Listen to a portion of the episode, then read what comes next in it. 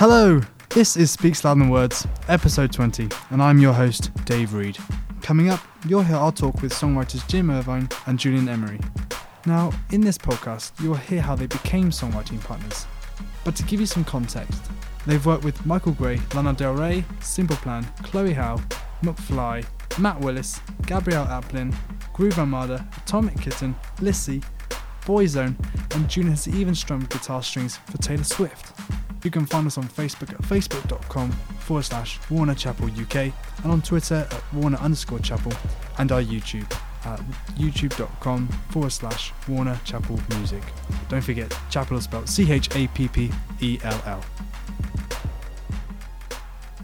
Well, guys, thank you very much for agreeing to speak to us to, on the podcast. Could you just uh, introduce yourselves? I'm Julian Emery, and I am Jim Irvin's regular writing partner. I'm Jim Irvin. and I'm Julian Emery's regular writing partner.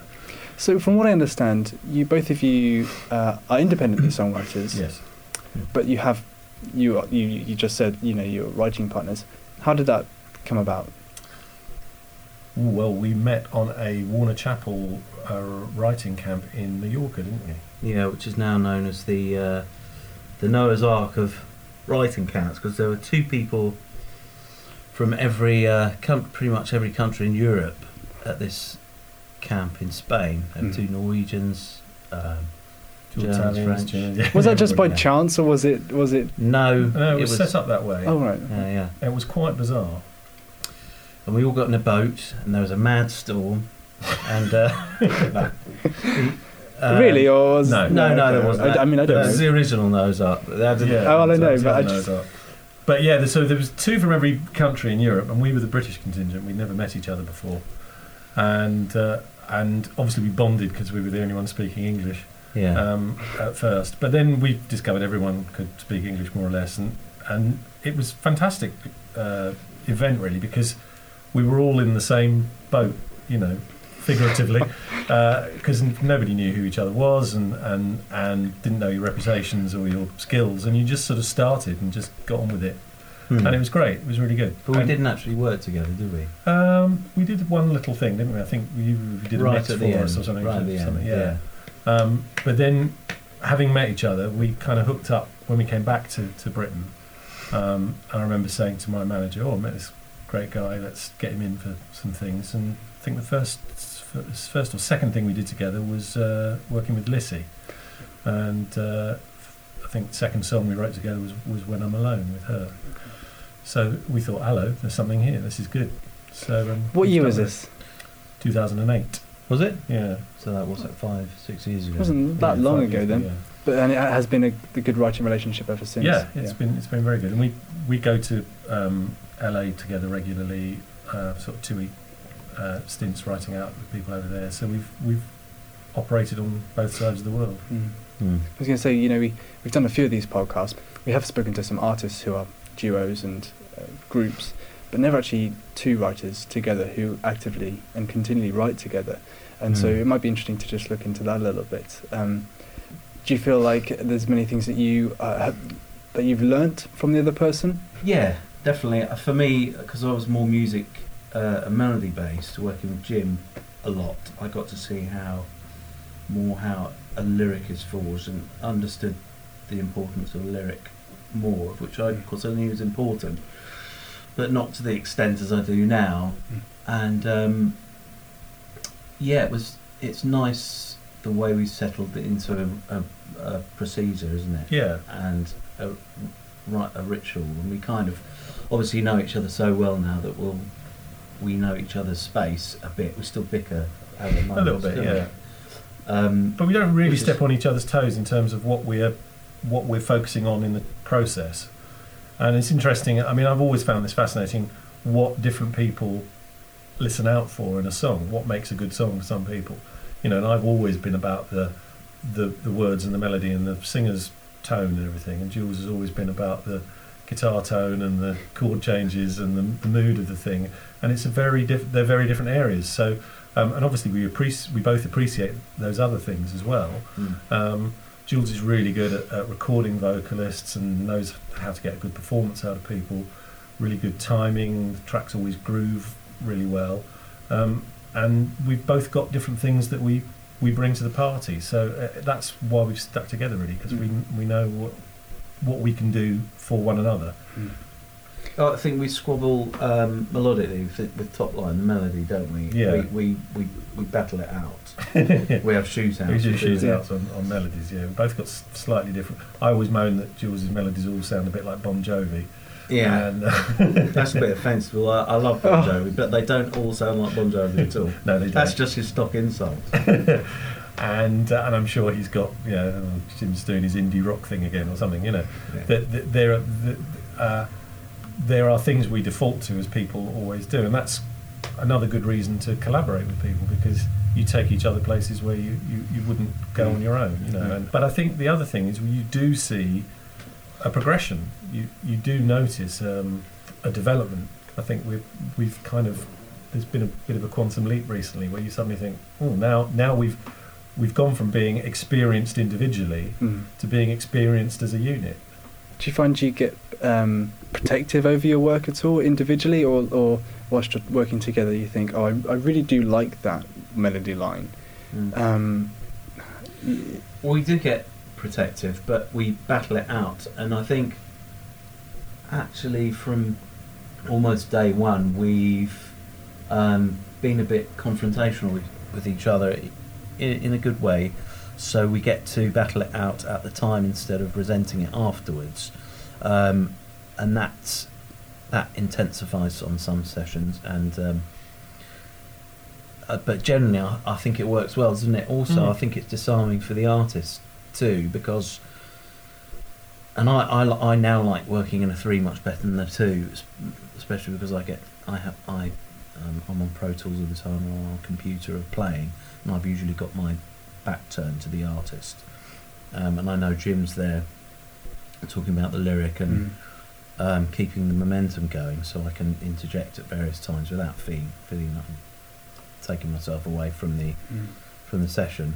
Uh, yeah, I'd say it's disarming for the artist. It's good, actually, for them to see a bit of squabble and that we're um, We care about it. we care about it in in the room, and there's no kind of un- underlying tension. So so we'll battle it out, and that I think that's a bit of an asset. I, am just trying to think. I can't think of an occasion when I've had what I thought was an amazing idea mm. that was trampled on and wasn't used. You know, we both have been doing it long enough to know if someone comes up with the right melody, we'll both go, oh, yeah, that's the one. yeah, yeah. yeah. I don't think we've ever kind of gone, no, mine's better than yours. No, it's it's always respectful. There's always Yeah. a, a respectful line, isn't there? Yeah. We, we tend to argue about things like um, I will I'm very watchful of trying to trying to be original, and if a melody starts to stray too close to something that's recently in the charts or something, I go, oh, that's a little bit, you know. And Jules go, oh, no, that's, that's great. Come on. Or even if it's not recently in the charts. Um, do you find, do you think, oh, you're in a session and you're with an artist, or you, know, you're just writing a song, oh, I wish the other one was here? You know, they, they, I know that this would really bounce well off them. Mm, yeah, I, I feel like that sometimes in sessions. I think Yeah. actually, J- yeah, it'd be good to have Jim here, and not only for the ideas but for the dynamic.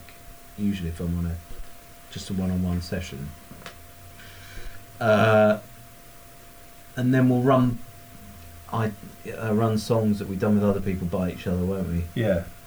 Um, but I, again, I think we've both been doing it long enough, and we're old enough. I'm sure this is a, is um, reflective of the other other writers you talk to. They'll say that as you get older, and the more you do it, the less precious you get, and slightly more businesslike about it. Of course, when you first start writing, you think every I used to, well, certainly from my experience, I used to have an idea that I'd knock around for quite quite a few months, and it'd really be my baby, and um, it'd be very precious to me. I wouldn't want anyone to touch it or meddle with it. And of course, the more you do, the less precious you get, don't Yeah. you? And, and I know that um, both of I- us are coming from a good place when we. Yeah. And I can't really do that with, with lyrics. I mean, I sometimes have melodies that I'll kind of keep in my mind for a while, but I tend to tailor all the things that we write to whoever's there in the room. So I don't really do bring. I don't come in with prepared material or anything. I do it all live in the room. Um, uh, with the artist. Um, and and I think if you're working with somebody else, you tailor it to whatever it is that they're capable of. So I don't I occasionally go, oh, you know, Jules wouldn't have taken so long doing this, or Jules would have done something else here that would have been a bit groovier, or would have a better drum sound or something. But I I'm respectful of whoever I'm working with, and you're kind of tailoring it to what they're capable of, and who the, who, whoever you're writing for is, uh, you know, what they, what they need. So, say an artist has come in to see you guys, and you've got a session together. Um, how does the session start? Uh, usually, Jules will tell a terrible joke, and lighten the mood a bit. Yeah, I, I, um, it's nice not to talk about music for a while. Feel a bit mischievous at the beginning of the sessions, which you, which you're bound to do because it's an unnatural environment for everyone to be in, and um, also it just seems a bit hammy just ploughing straight into a session, going right. You know how they were at school, there was always someone that came in the classroom with their bag on their head or something and just went straight into an act, you know, as they go touches the light. Oh, here we go, school again. That's what Jules does.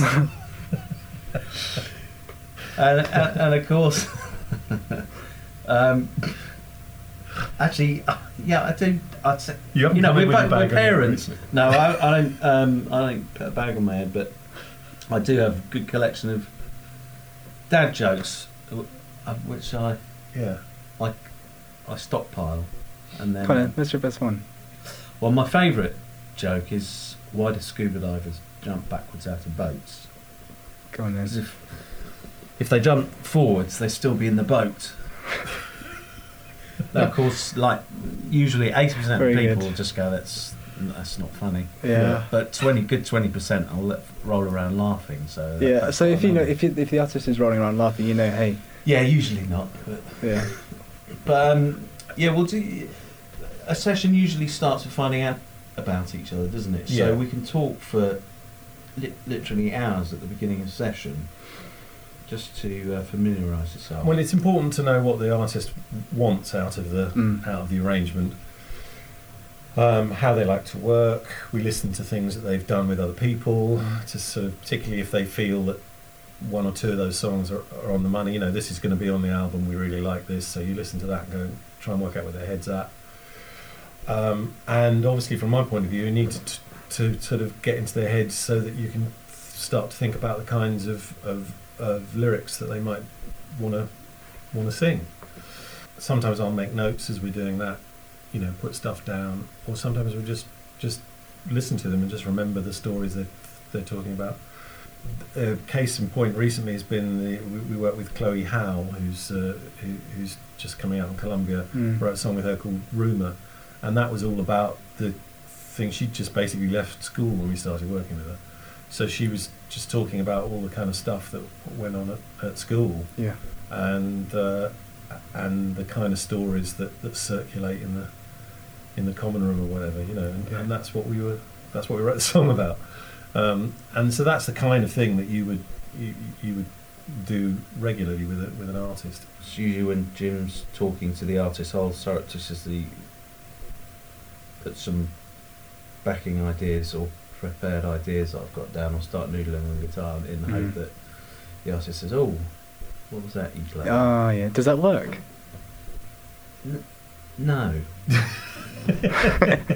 no. It, Yeah, it sometimes it- Sometimes I it can does. imagine it could work. Yeah. It does, yeah, it because the the the, the uh, su- subtext of that is that I, you know, we all know I, we're waiting to write a song. So Yeah. if I'm playing some instrumental bit or an idea that, that you know, it's it's easier than just running, um, you know, five ideas past someone saying, "Do you like this one?"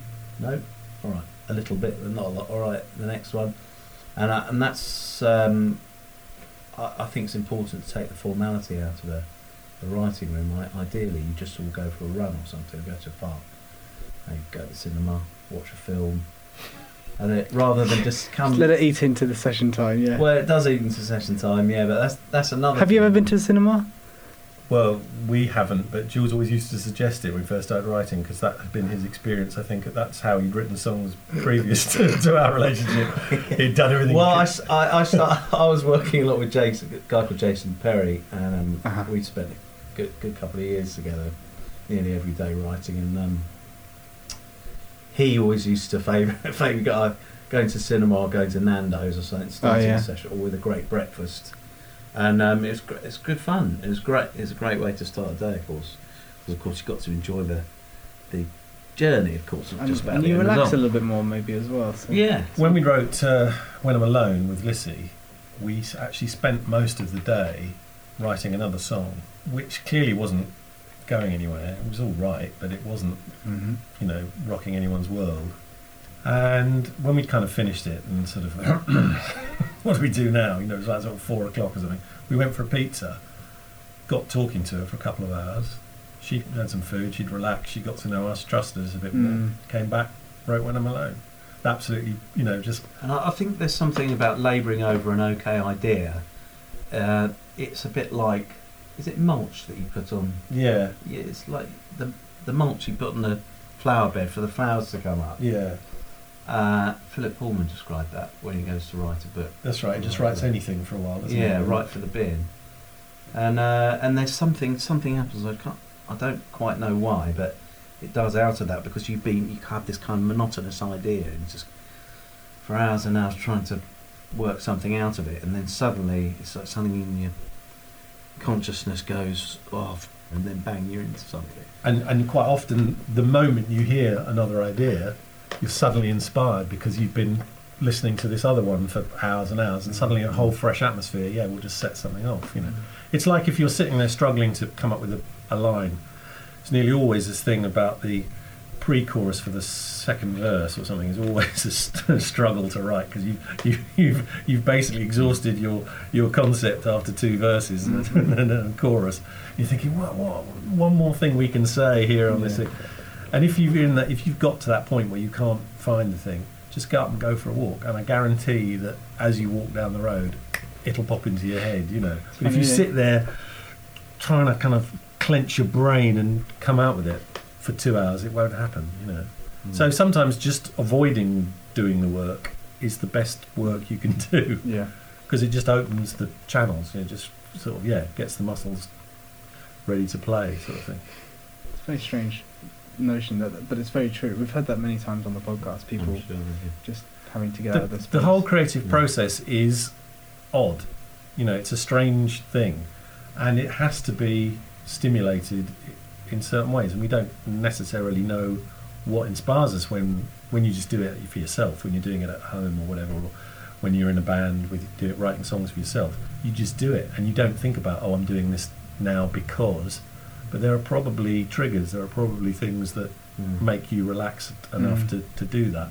I, I think the, the only way you can try and manipulate it, because you don't know when a good idea is going to come, is try and try and um, manipulate a- state in yourself. Of I, I find ideas come when I'm feel passionate and excited about music. If I've just been jumping around the room Mm. to Back in Black, then I'm usually in a better frame of mind to come up with an idea than if I'm just I paid my gas bill.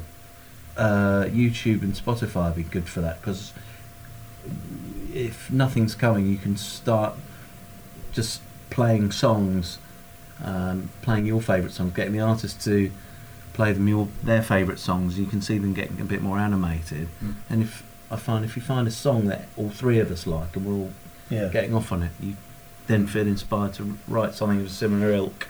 Mm. Or I rem- when I first started out, I remember quite often I would put on a song that I thought was completely awesome, that I thought I'll never get to this stage, and I'd play it and get all kind of worked up about why do I love this so much? This is really good. Why do I? And it would just sort of almost like something would explode out of you, you know, and it wouldn't have anything to do with that song necessarily, but it would it would get you Excited. and Excited, yeah. Emotional. I guess. Emotional, yeah. um, and so that's what you're doing. You're, you're, you're, it's like kind of energy transference, isn't it? You're getting an emotional kick off something, and it makes you want to give an emotional kick out. And the most amazing thing is that that kind of energy does spread around the room to people as well. They- they- Mm. they- it's, it's an infectious kind of thing, Yeah. isn't it? yeah, yeah. Um, Having said that, then sometimes some people respond to just sitting there in silence for for ages, and then suddenly go, "I've got it." You know, everybody works in a different way. That's So true, yeah. And that then eba- enables us to have a either 40 winks or check our emails and Go add to it the cinema. Yeah, probably that would be pushing the boundaries too far. Yeah, you do hear about it though, don't you? People that, that bin a session off within a few minutes go, no, there's nothing happening here. I'm off. I've heard of certain famous writers who are that Mm, who interesting. have that Well, short of attention You know, span. Yeah, Bring Yeah, what are your thoughts on that? I don't know really. I mean, there are uh, lots of times I think I, I always find writing sessions a bit strange in that I, I never really look forward to them much, as I look forward to going to a studio to record instruments, and that's fun for some reason. Um, but actually coming up with the an, an idea is hard. It's hard work internally. It's a bit painful to have to come up come up with something, and I find that a real hurdle to go get over. However, once you've got over it and you've got a good idea, at the end of the day, I'm all G'd up and feel very fulfilled. So, actually leaving within the first half an hour, an hour, probably not a good idea because there are many occasions I thought, bloody hell, I'd like to go home, and then got to the end of the day and said that was fantastic. And of course, Maybe a bit like Lissie. You know, the example you You got to work through it. Yeah, Yeah. I think I think that, I think that, that, that, that that's definitely true. we I mean- knew she had a great voice though. Was, Yeah. was- I mean, I, I come from a uh, from a sort of double background, whereas I've been in bands, and Jules has been in bands as well. But then I also worked for. I was one of the founders of Mojo magazine, so I was used to being in an office Wow. and writing, Mm. being creative, trying to write, you know, reviews and articles and things with just phones going and people going around you. And, and if you've had that, if you've done that kind of discipline or done anything under a kind of pressurized Yeah. then this is a piece of cake. I come to all the writing uh, sessions really looking forward to them. Mm. But I think, yeah, there, there are occasions where you do just have to call it and go, nope, we're not clicking. We've done that a few times, haven't we? Very respectfully. We've not had a. s- Yeah. we- Yeah. We had one mile s- s- drop out, didn't we? Yeah. But uh, generally, it's all you know. It's not me. It's you. So sometimes when people strop off, you s- discover subsequently that it was nothing to do with you, that there was problems in the, in the band or Yeah. there was some other issue, or you inevitably hear they've been dropped because the label can't deal with them, or, or something. You know, there's usually some Underlining thing. some under, underlying Yeah. circumstances Yeah. that, that have nothing to do with you. And we like to think that most people that work with us enjoy it and get get something from it Mm. and go away with something that they're proud of. You know, You were saying you worked at the magazine. yeah. But So you your background a journalist? Well, I started out in bands, so in the, in the in the eighties, I was in, in in a band called Furniture. Mm. Um, we had this song called Brilliant Mind that was that people seem to still love. Which you were supposed to perform at my 40th birthday, but um, couldn't make. No, I we learnt it, and, and I had a couple of um, couple of 40 somethings. and really looking forward to seeing them perform as well. which would have been weird because I haven't actually sung the song for like 23 years or something. But anyway, I was it was I was snowed in. I was stuck in Brighton because of the it was uh, when there was that terrible blizzards. I'm going to organise something else though. Okay, Um, so you, I better start rehearsing. yeah, Yeah. you're not completely getting it. Yeah, okay. And so I came from a band background, and I'd, you know, done two or three albums of my own stuff, and I felt by the end of that that I'd done it. You know, that that that that was enough of pleasing myself that I expunged whatever it was I needed to Mm. to say. But I still wanted to write. I still loved the writing process. I still love being in studios. I still love working with musicians because I don't actually play anything. That's the other thing. Some people think you've got to be able to That is interesting. be yeah. an incredible musician. Play you play your iPad. Yeah. I play Yeah. my iPad. How many applications do you have on your eye? Oh, mm, uh, uh, Is it well how- over a dozen. Yeah, because I keep hearing new sounds every session. We'll be working, and then I'll hear He's playing with different apps he's just downloaded, yeah. yeah, um, high mood sound, and I think, oh, is my MIDI playing up? Yeah, This no, is- it's just me. So I come at it from a from a a weird thing. You know, uh, most of my songwriting heroes were great lyricists, Mm. or, or the, the the kind of Sinatra era people, Johnny Mercer, and those kinds of people, the, the, the, were the ones I, I grew up on. And then I, the stuff I grew up on, um, I didn't know what the singers were actually singing. Yeah. Um, so I'd sing rough approximations of what I thought they were saying. I, I still like the way words sound, and I like you know I love singers and and whatnot. But um, they, uh, yeah, that's interesting difference between us. And usually, the intersection with an artist is that they will relate to one or both of those approaches. And I think even if someone's a really strong top liner themselves, it's great to be in the room with someone that does that and try and raise your game. You know, it's great batting stuff backwards and forwards with someone that that can do it. Um, and so, uh, people that have worked with us generally appreciate that having both those sides of the process taken care of. Mm. So, what's your background? Well, I was a session guitar player. Well, I, I'd been in bands and tried to get signed, and I, it didn't happen for me. Uh, although I tried very hard, but it didn't. It didn't work out. And then um, I got my first kind of pop gig with Atomic Kitten, and uh, which was brilliant because um, there were good songs, and the band were just great company and really nice guys. We had the time of our lives. It was just fantastic, and um, so I did that for for I don't know three or four years, and then got the opportunity to. I was playing with Kim Marsh, and I did a B side for her. Um, I was playing guitar for her, and we we got on great. And uh, I convinced her to let me do the B side, and then through that I got to meet Paul Adam at Mercury at the time. And then um, around about the same time, a friend of mine, Jason Perry, who I mentioned earlier, Mm. his band A just um, disbanded, and he was looking to write with Matt Willis. The band Busted had split Yeah. up, and then he gave me a call, and we both kind of went en masse to convince Paul Adam to let us do the entire produce and write the, the whole album um, with Matt. So that was how I, how I got into the right production. And after that, other you know other acts follow. But You yeah, had a couple of number ones with McFly as well. Yeah, very McFly. cool.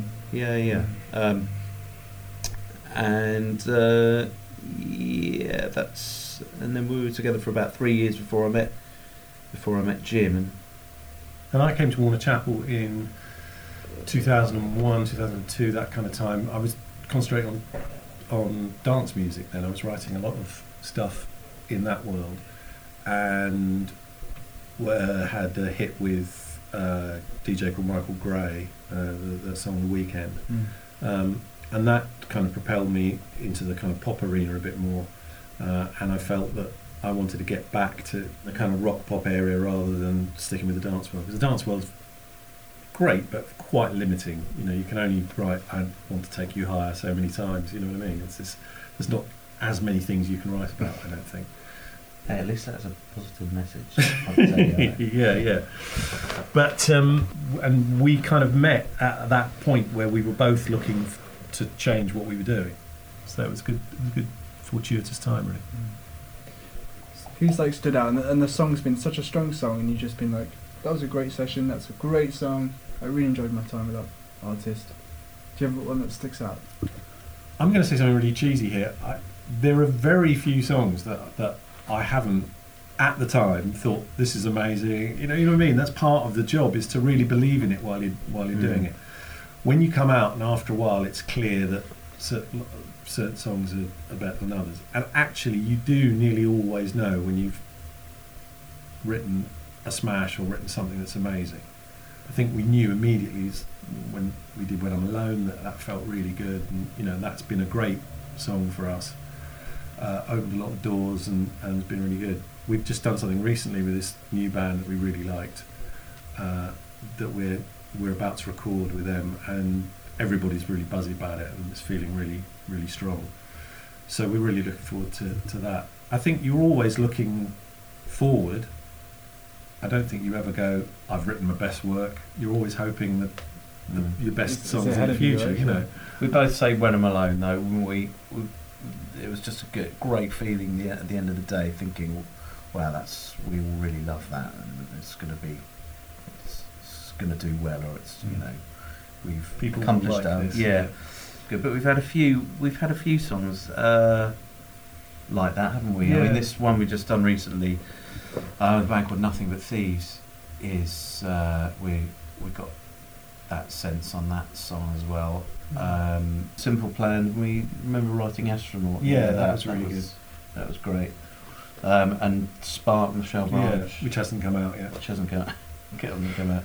So, uh, and I mean, and that's an issue. I don't know how, how many people have talked about this, but the the the the rhythm of the job is very strange as well. Sometimes you can write something, get very excited about it, and then it sits on the shelf for two or three years before it comes out because you've sometimes if you write with an artist early, they haven't actually got a deal yet, so it takes them about six to eight months to get a deal. Then it takes another sort of year for them to make the record and for it to come out, and then you know another year for anything to happen, you know, or for your single to be the third one off the record or something, and then to get paid. Let's not get into all of that. it can take a long time for these things to kind of uh, to to work themselves out. So you don't really know. We may have written our most lucrative song of all time already, and, and we don't know. You can't always tell.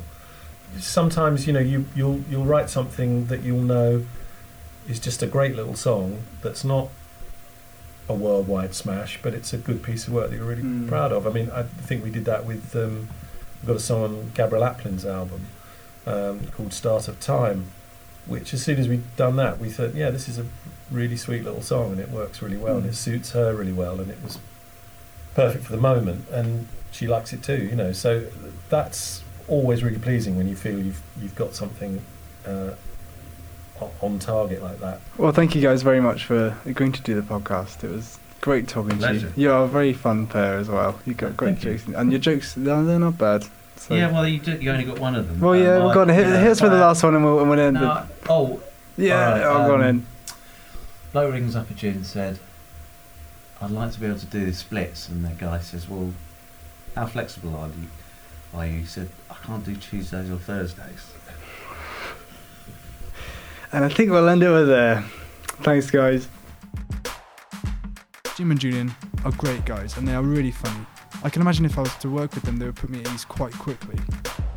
I should think working with artists and emotions on a regular basis is a really tough thing, and yet they have managed to maintain their relationship really well.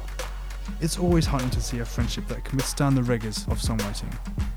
Until next time.